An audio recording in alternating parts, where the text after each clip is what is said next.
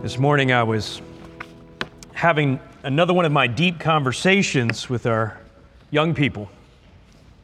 It's amazing the vocabulary, especially these young girls, have. This particular conversation was with Hannah Holloman. Of course, she's always bubbly, excited. Church is the highlight of her week, and you can tell because she wears a little more bling than the rest of the girls. And so I asked her, I said, Hey, I think it's a special week. I think there's a holiday, a big holiday this week. Do you know what it is? She said, Yes, potluck. so you need to know that if you're visiting with us here today, that Thanksgiving is here, potluck is there, according to Hannah Holloman. Well, excited to be with you this morning and to sit under the ministry of the word together. I want to start with an illustration. Alvin York was one of 11 children born in the sticks of Tennessee, didn't have much schooling, and as a result, found himself getting into a bit of trouble because he got into a bit of drink more than usual, which led into throwing fists more than usual. But the Lord saved him one day on January 1st, 1915. Became part of a church, threw himself into the work there. However, it was a church that tended towards pacifism. And if you recognize that date, you know this was just prior to World War I. And so he had some decisions to make. He did, however, go ahead and register for the draft, but when he got to the line requesting an exemption, he simply wrote, Yes, don't want to fight. But this is the early part of the 20th century, and his request was denied. And so he went off to war.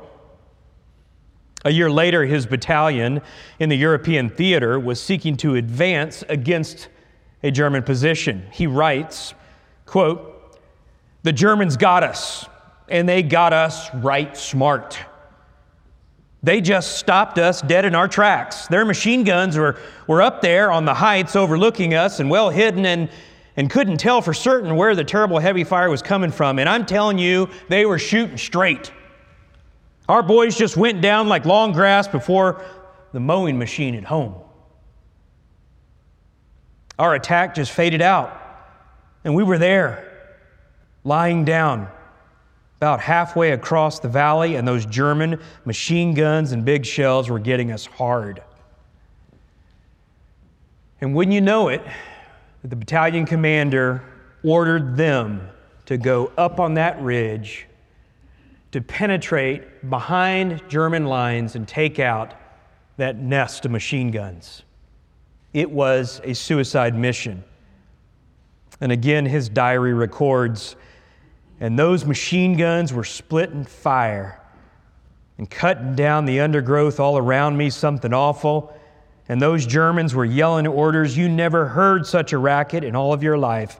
I didn't have time to dodge behind a tree or dive into the bush.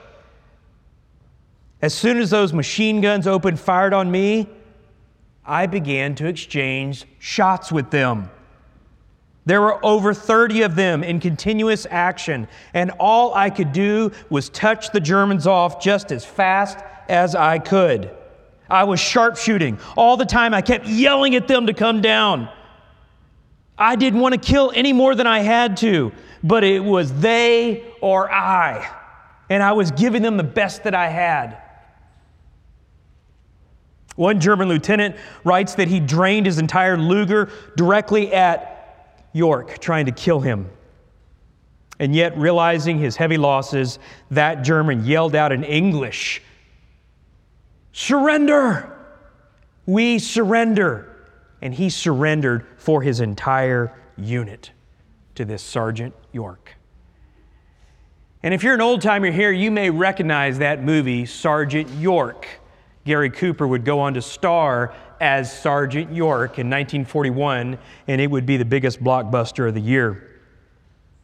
But the rest of the story is that Sergeant Alvin York received the Medal of Honor for that day.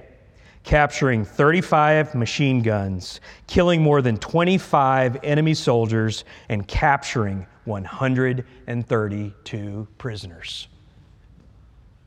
He would become one of World War I's most decorated soldiers. You see, he wasn't defined by his hesitancy. He was defined by the fact he showed up and he stepped into the fight. And as a result, clearly, God granted him victory against this enemy. This enemy with overwhelming odds. And in the same way, we're going to continue on in Hebrews. The preacher writing to this house church senses their hesitancy. He's seen them drift. They are fearful. They're nervous. They, they don't want to stay in the fight. They don't want to stand for Christ. And as he goes through these heroes of faith, he comes to this name that we would not put in the Hall of Faith Barak. And yet he wants to show them something. Barak is a Jewish Sergeant York. Barak hesitated. He didn't want to get into the fight. But you know what? His faith was not defined by his hesitancy. And he went, he showed up, and as a result, God granted him victory. You think this house church needs to hear that? Their faith is kind of ugly right now. Their faith is kind of weak. They don't even want to show up.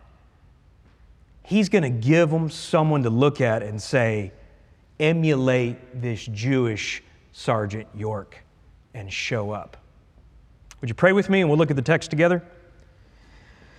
Gracious Father, we come to you as a body of believers, eager to hear what you have for us today, eager to submit ourselves to, as Aaron said, the authoritative, inspired Word of God.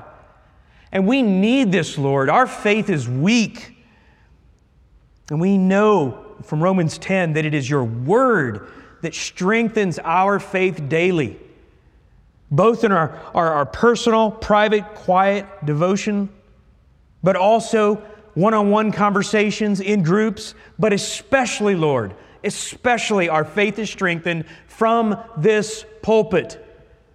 Because as your word goes out here, it is going out in the same authoritative manner by which it was written. It is being heralded. And so, Lord, I pray that I would get out of the way of the text today, that I would not in any way diminish the truth here, but that I would simply, as we have said before, like a waiter, get it from the kitchen to the table without spilling it. Father, transform us by your word. Give us the kind of faith that is not determined, not defined by our hesitant moments, our fearful times, but it is defined by the fact that we show up and you use broken vessels to do your work. You use the weakest to act in the strongest manner, and you get all the glory. Lord, none of us, not one of us, would put Barak in this lineup. But I pray that you would show us today that upon closer examination, there's a reason he's here. And may we be faithful like he was faithful. In Jesus' name we pray. Amen. Well, last week we started a new section in Hebrews chapter 11, and it was a rapid fire list of faithful men. Look at verse 32 with me, if you will, and then we'll come back to Judges chapter 4. Chapter 11, verse 32. I mean, you, you can almost feel how, even though Hebrews was written and it was a letter, it was a sermon. And you can just hear this preacher start to hit a stride here in verse 32. And what more shall I say? I mean, I got to use that more often, right? You know, you kind of get going and, and, and what, let's, let's keep going. What more shall I say? And he goes through this, this list of names. For time will fail me if I tell of Gideon, Barak, Samson, Jephthah, of David, and Samuel and the prophets, who by faith conquered kingdoms, performed acts of righteousness, obtained promises, shut the mouths of lions, quenched the power of fire, escaped the edge of the sword, from weakness were made strong, became mighty in war, put foreign armies to flight. Boom, boom, boom, boom. And you look at these guys and you think, he didn't know his history. Because Gideon was certainly not a warrior in my mind. And yet, God used him. And God did mighty things with him. And this congregation would not be considered the most mature of all body of believers. They would not be model saints. But that's exactly why they need this. Because faith is not something they gave God, faith is something God gave them. And He's asking them to show up, to simply show up and let Him do His bidding. We looked at Gideon. He was fearful, he was flawed. And we kind of see one of these characteristics in each of the next names Barak, Samson, and Jephthah. These are not model saints, but they were saints with the gift of faith showed up. Some were fearful, some were flawed, but God used them mightily. If last week we learned from Gideon to turn our faith I'm sorry, turn our, our fear into faith, and that faith fears less when it depends on, God's more, on God more.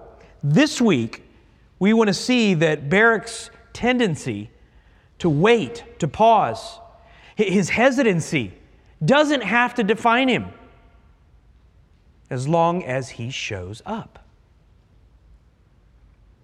We want to learn how to step into the fight. We want to learn how to show up. We want to learn how to trust that God will throw the punches He wants us to. But we got to be there. Because remember, this congregation has been drifting.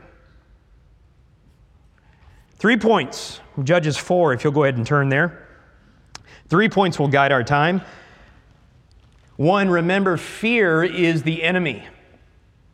Fear is the enemy. Number two, step into the ring.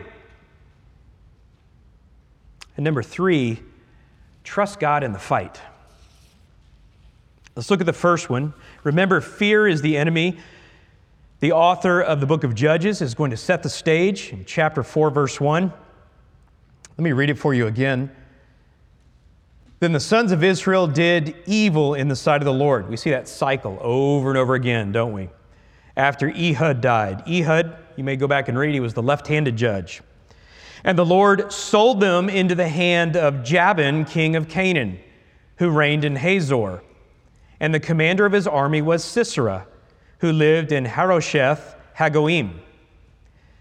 Now, this sounds, if you're a Jew, this sounds like an ancient Near Eastern version of a Vegas prize fight.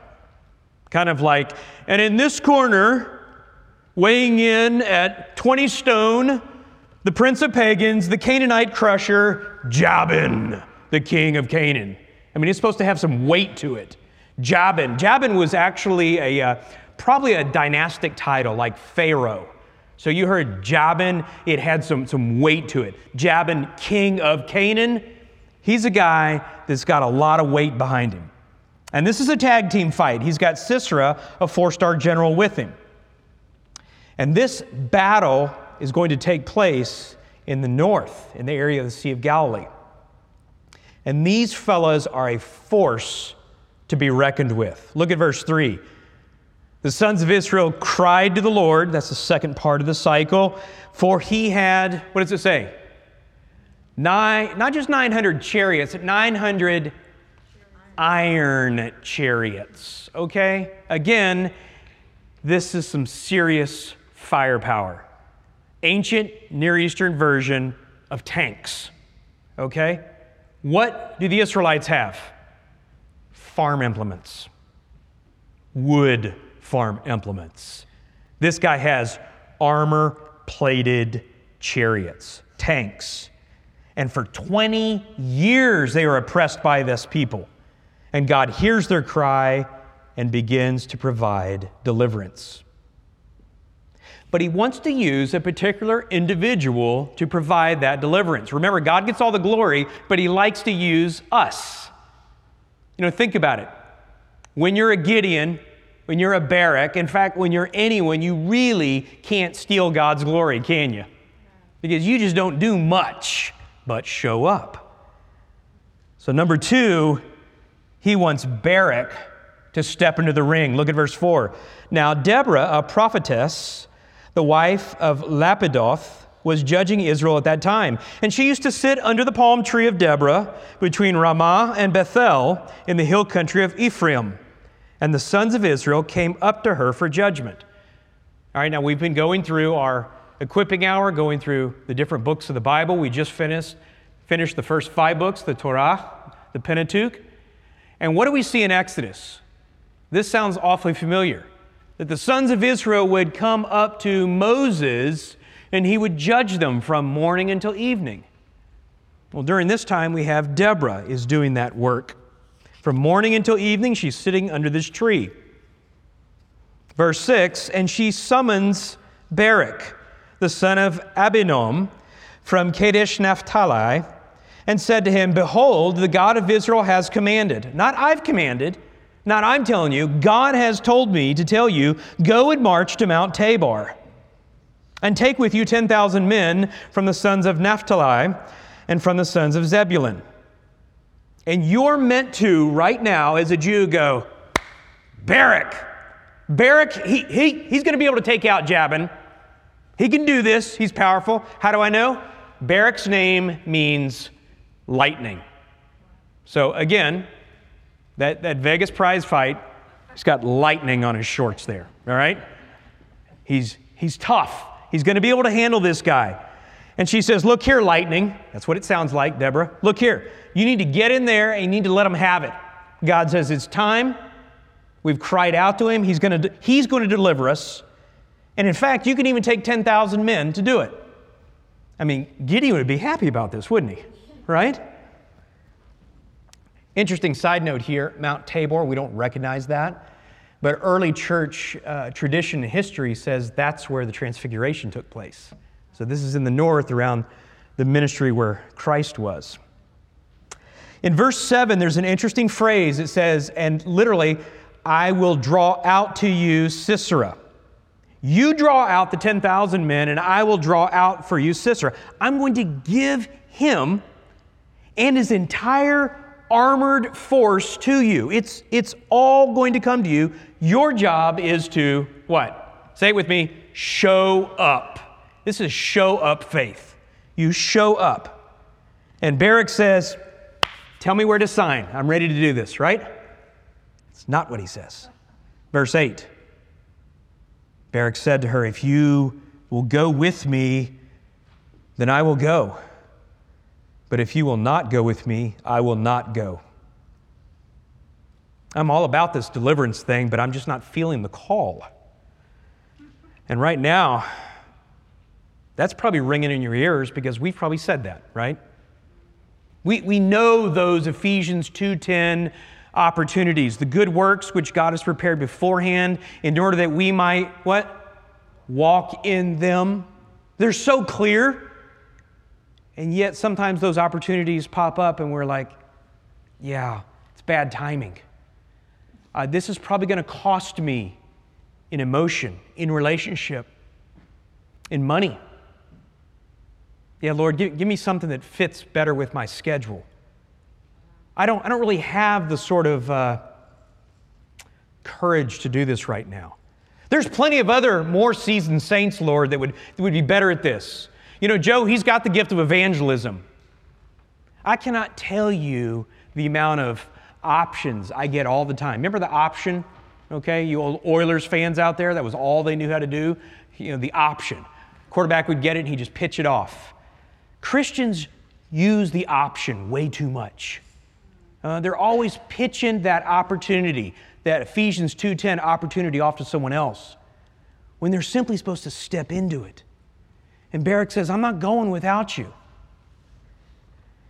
And at this point, you kind of expect her to say, Fine, you lost out. I'm going to send someone else. But she doesn't do that. She's gracious, but she does give it to him straight in verse 9. She said, I, I will surely go with you, but nevertheless, the honor will not be yours on the journey you're about to take, for the Lord will sell Sisera into the hands of a woman. Wow. Now, the text doesn't tell us there, but what do you imagine Barak felt at that moment? Like, oh, I'm in this thing now. I wish I hadn't said anything. Because now he's locked, he's loaded, and, he knows how it's going to end, right? Barak should have had the Apostle Paul's attitude in 2 Corinthians 12 9. My grace is sufficient for you. For power is perfected in weakness. Most gladly, therefore, I would rather boast about my weakness so that the power of Christ may dwell in me. Now, if you are this first century church, probably in Rome, in a house church, and you've been forsaking the assembling together, and you've been hiding more than normal, and you've been trying to, to blend into the world and sort of wear beige, this, this rings true. I mean, you get the parallels. He's missing an opportunity to be an instrument in the hands of the Redeemer. God simply wants Barak to show up, and he does the option and loses out. So, my question I mean, I'm just getting into this and I'm saying, how did this guy ever make it into the Hall of Faith? Would you put him in there? I'm embarrassed for him. I identify with him, don't get me wrong, but I'm embarrassed for him. He went from lightning Barak to Lightfoot Barak, right? But you know what? Verse 10 tells us why he made it in. He went. He went. Yeah, he hesitated. Yes, he was fearful. Yes, he made excuses. But ultimately, he went. He showed up. And at the end of the day, his faith stepped into the fight. And that's exactly what the preacher wants this first century church to do. Let me go ahead and start to make application. That's exactly what the inspired Word of God wants us to do to show up. To show up. And trust that God will fight our battles. Well, look at verse 11. The author is going to interject something he's going to come back later and draw upon. I want to explain it to you. Verse 11, it says, Now Heber the Kenite had separated himself from the Kenites. Circle separated, if you will, from the sons of Hobab, the father of the father-in-law of Moses, and had pitched his tent as far away as the oak in Zaapharnim, which is near, I'm sorry, Zahanaim, which is near Kadesh. So we have this fellow named Heber the Kenite. He seems to be injected into this story, and then, and then the author pulls away from it again. Let me tell you about him, and you'll see why he comes back to him. The Kenites were, were metal workers, they were blacksmiths. Now, remember Moses' father in law, Jethro. He was a Kenite. These are his people. And what happened when the Israelites left Egypt? The Kenites joined up with them. The Kenites are part of the Israelites. Heber, his name literally means ally or friend. If he lived in Texas, he'd be named Amigo, okay?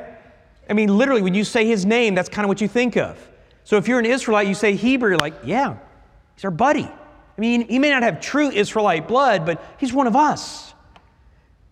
But here, he switches sides. He goes to the north. He crosses the Mason Dixon line and says, You know what? I don't really want to be part of the Israelites so much. He becomes a friend with Jabin and Sisera, and he most likely signs a treaty with them. Now, why would someone do that? Why would someone choose to go and be a Heber, a friend, an ally to the enemy? You know, I think there's a lot of reasons. You know, he's, he's tired of business being bad, right? He's, he's a blacksmith. He can do a whole lot more working on iron chariots than he can on wood farm implements. The money's better, the friends are better, the reputation's better, popularity's better lives in a nicer tent. There's a whole lot of reasons, but they all boil down to choosing to be with the world rather than with God's people. So he changes sides. We're going to come back to that, but just kind of tuck that in the back right now. Look at our third point trust God in the fight. Verse 12. Then they told Sisera that Barak, the son of Abinoam, had gone up to Mount Tabor. Sisera called together all of his chariots, 900 iron chariots, and all the people who were with him, from Harosheth Hagoyim to the river Kishon. Let me recap because there's a lot of names here, a lot of difficult pronouncing names. General Sisera works for King Jabin, king of the Canaanites, who crushes the Israelites, right? They've got the latest in military weaponry 900 ancient Near Eastern tanks. The Israelite warrior, formerly known as Lightning Barak, was the guy chosen to fight by Deborah, whose name means bee, who sits under the tree. Okay? It helped me remember all these things, okay? So we got all the characters here? So we're all on the same page. He's fearful, he has flawed faith, but rather than being disqualified, it is a momentary sin. And that's the point I'm making. And he shows up. Look at verse 14.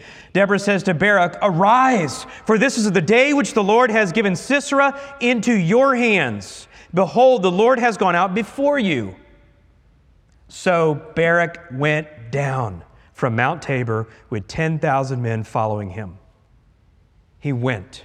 He got in the fight, and we're going to find out that he's going to win. Now, side note here about Deborah. I like this gal. And, and I'll also preach, at some point, preach Judges 4 about Deborah because there's a lot here about her. She, she's got chutzpah, right? I mean, she's confident in God, apparently a lot more confident than even Barak. She's serious about the word. Now, let me just pause there and explain that. She's serious about the word. Because to be a prophet or a prophetess in the Old Testament required that you be what percentage correct? 100%. Or you were stoned. She holds the word of God so high that if it says, Thus saith the Lord, whether it is the first five books of the Old Testament, which were written, or it was from God before the closing of the canon, she believed it. She didn't even have to say, the Bible says it, I believe it, that settles it. It's, I believe it, right? She's confident. And, and you're meant to look at her and say, Yes, she's an amazing woman, but you're also meant to look at it against the black backdrop of where are the men? But remember, this is the time of judges, and there was no king in Israel, and so everyone did what? What was right in their own eyes. So, as great as Deborah is, and she is, you're meant to also look and say, where are all the men? But just a side note here, I think we have to really um, be encouraged by this, even in a very, very dark time. You know, General Al Haig gave the British a backhanded compliment one time, especially in a day when all of politics was full of men. He said, Margaret Thatcher was the best man in the British cabinet. Deborah is kind of the best man right now in the Israelite army. But let's come back to Barak. He's not going to be defined by his hesitancy. And this first century audience is meant to look at this because they've been hesitant, right? We know from early chapters in Hebrews they have been willfully drifting. There's this, this metaphor, this picture that they've been willfully putting their fingers in their ears so that they would not have to hear God's word so much because if they then heard it, they had to then show up and stand for it. And so there's this passive, uh, selective ignorance where they're backing up, backing up, and drifting and drifting. And this preacher wants to tell them don't be defined by your drifting, by your hesitancy. Get in the game, show up. You don't have to be defined by that. But don't think for a moment that that is a static position. I love to scuba dive. And if you've, you've ever been drift diving, it's a very unusual experience. They call it lazy man's diving. They drop you off, you, you go down, you look at coral reef, it's real pretty, and then you come up about 45 minutes later and you realize you're a mile away.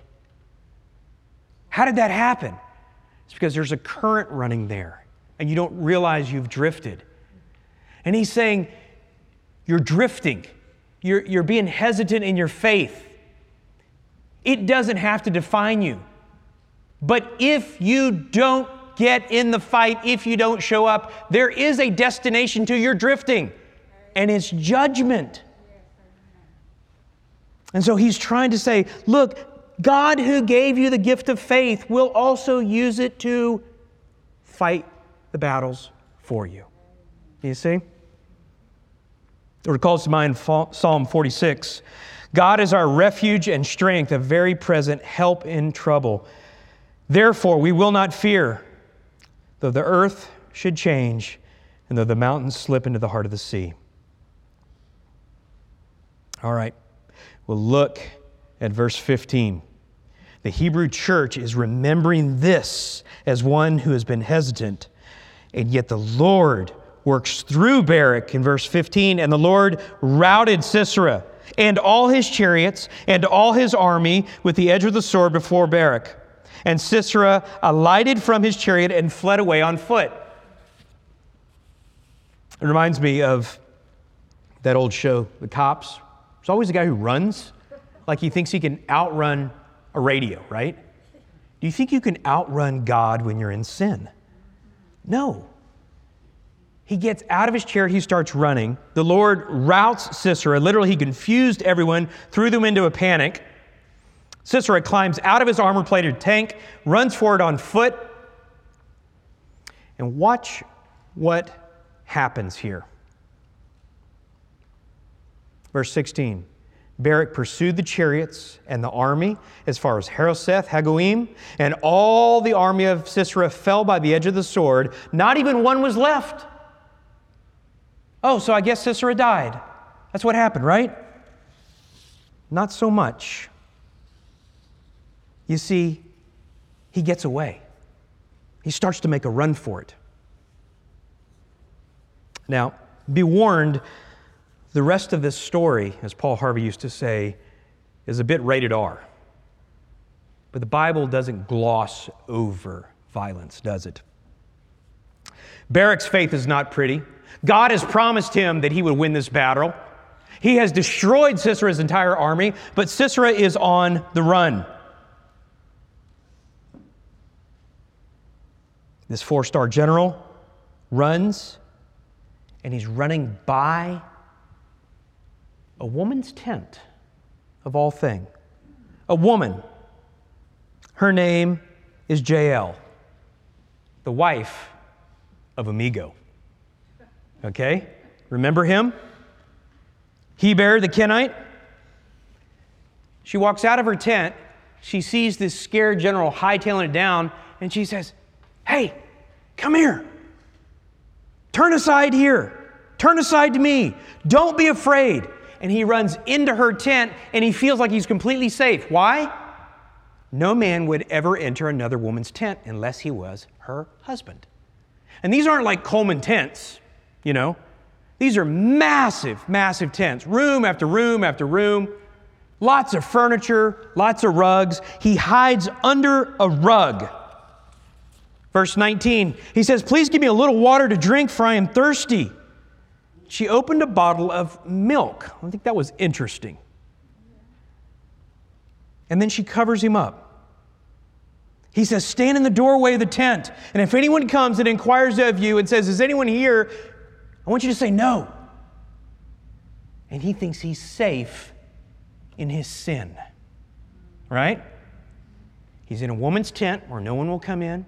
He's covered up, and she gives him milk. Now, when you're exhausted and you let down, and then you're finally put under covers with a warm bottle of milk, what's going to happen to you? You're going to fall asleep. Now, why would Jael do this? By the way, Jael's name means goat. Goat is the wife of Amigo, okay, of Heber. We're going to find out. Well, at this point, Jael realizes that Sisera has lost the battle and that freedom for the Israelites was at hand. I think she also realizes something else that her husband has been a passive traitor. And no matter where he stands, she's going to do the right thing. Look at verse 21. Jael took a tent peg, seized a hammer in her hand, and went secretly to him and drove the peg into his temple. And it went through into the ground, for he was sound asleep and exhausted. So he died. Ooh, what kind of woman can do that? Take an 18 inch tent peg and run it through a man's skull into the ground. A Bedouin woman. Do you know in the ancient Near East and even today, do you know who sets up the tents? The women do. It is not an easy job. Now, what's interesting about this is the prophecy is that a woman's going to take credit, and everyone thinks it's Deborah. But it's not. It's the goat. The goat beats out the general for the glory. Verse 22 And behold, as Barak pursued Sisera, Jael came out to meet him and said to him, Come here. I'll show you who you're looking for. I think I got something you want to see. Sisera has to go in and see the consequences of his own hesitancy. And this is the point. You don't have to be defined by your hesitancy and faith. There are consequences, okay? But the consequences here are a little embarrassment. The Israelites are chattering, I'll promise you, not about Barak and his great victory. They're chattering about Jael and what she did. But you can handle a little embarrassment because Barak showed himself to be faithful, and he's in eternity in heaven now. These Hebrew Christians that are drifting, they're in that moment of hesitancy. It's not a static position. They've got to either move forward and show up or continue to drift into judgment. It doesn't mean that they're losing their salvation. It means, as this preacher keeps saying, your faith will endure, your faith will persevere. Genuine faith does so because it's a gift of God. And if it doesn't, you never had it. The apostle Paul writes in 2 Timothy 2:11, "It is a trustworthy statement, for if we died with him, we shall also live with him. If we endure, we will also reign with him. If we deny him, he will also what? Deny us." If Barak had said, "I ain't going no matter what," it would prove that his faith was never really real. If this Hebrew church says, I'm going to continue to back away and I'm not coming back, it's going to prove that their faith was never real. No one is talking about that in Christendom today. Why? Because we like to walk an aisle, pray a prayer, sign a card, get dunked, and say, Yeah, I became a Christian when I was six years old, but I haven't been to church since.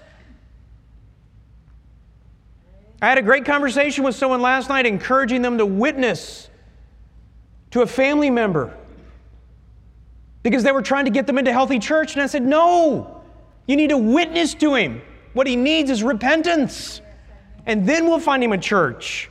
I would love to have him come here, but it's not about being in a good church, it's about him getting, getting him saved.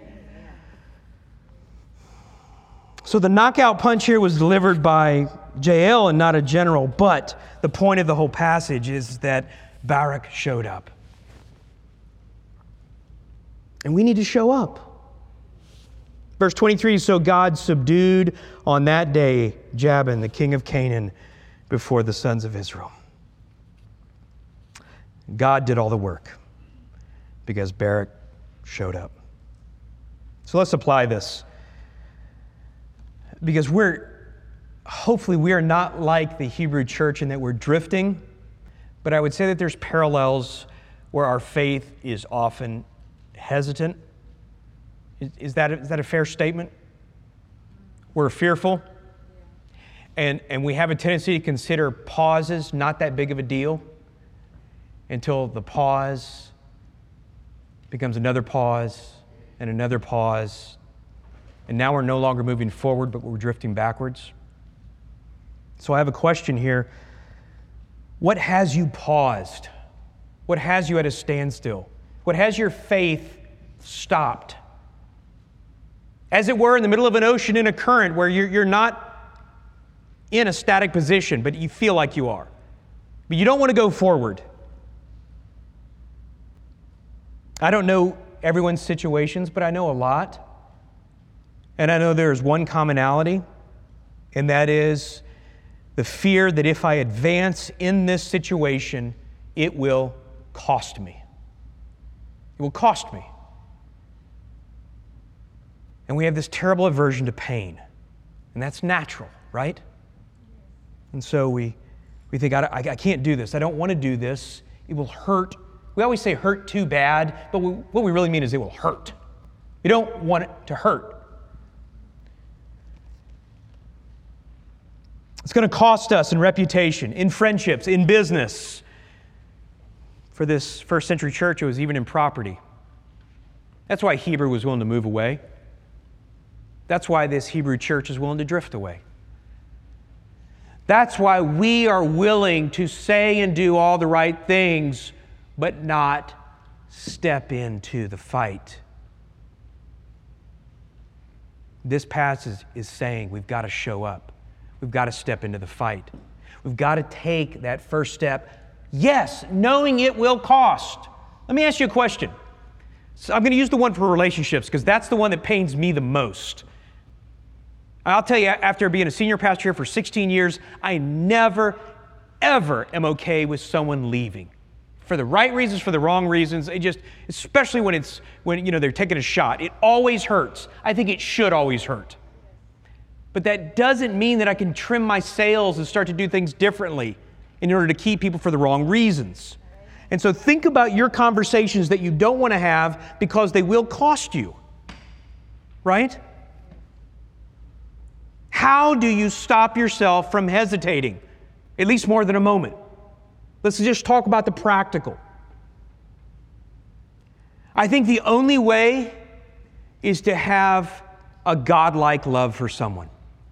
I think we have to quit operating in our own style or preference of love, whether, whether it be a familial love, a friendship love, a romantic love, all these things that are natural and, and normative to us as humans. I think we have to do what only Christians can do and that is operate in an agapao, a, a divine kind of love that does what is best for another regardless of the cost.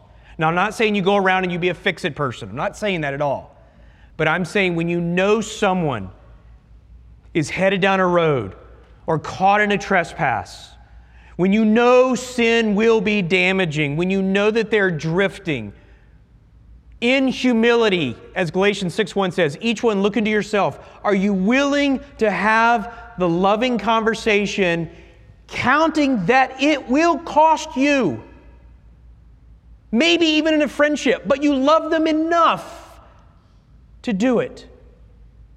And then you take that situation, that's the hardest one for me. But your situation may be having to stand up at work Having to tell friends, no, I'm not going to do that with you. Having to go back and apologize to someone for lying and saying, I will make this right.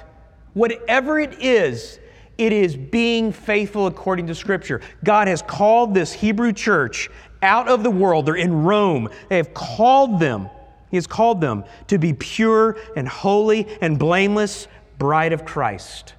Same is true for us. And as such, we have to do hard things because we represent the King. And so I would say the way we do it when we feel ourselves hesitating is to say, you know what? It is going to cost. But as Paul said, it's momentary light affliction, right? It's, it's mild. It's a little sting compared to the eternal weight of glory that awaits us, or compared to the pain that our Savior went through. I'm going to do this, and I'm going to do it as an act of worship because I love God and I love others, right? It's the Shema, right? So I'm going to love God with the kind of love that He loved me, and I'm going to love others in the way that He loved me. Doing what is best for them, regardless of the cost. And all of a sudden, then we're not sadistic. We don't like the pain, but we don't think about the pain because it's an act of worship. So go back to Barak. What would Barak's act of worship when he felt that fear, that hesitation? I don't want to go. I've seen their military capability.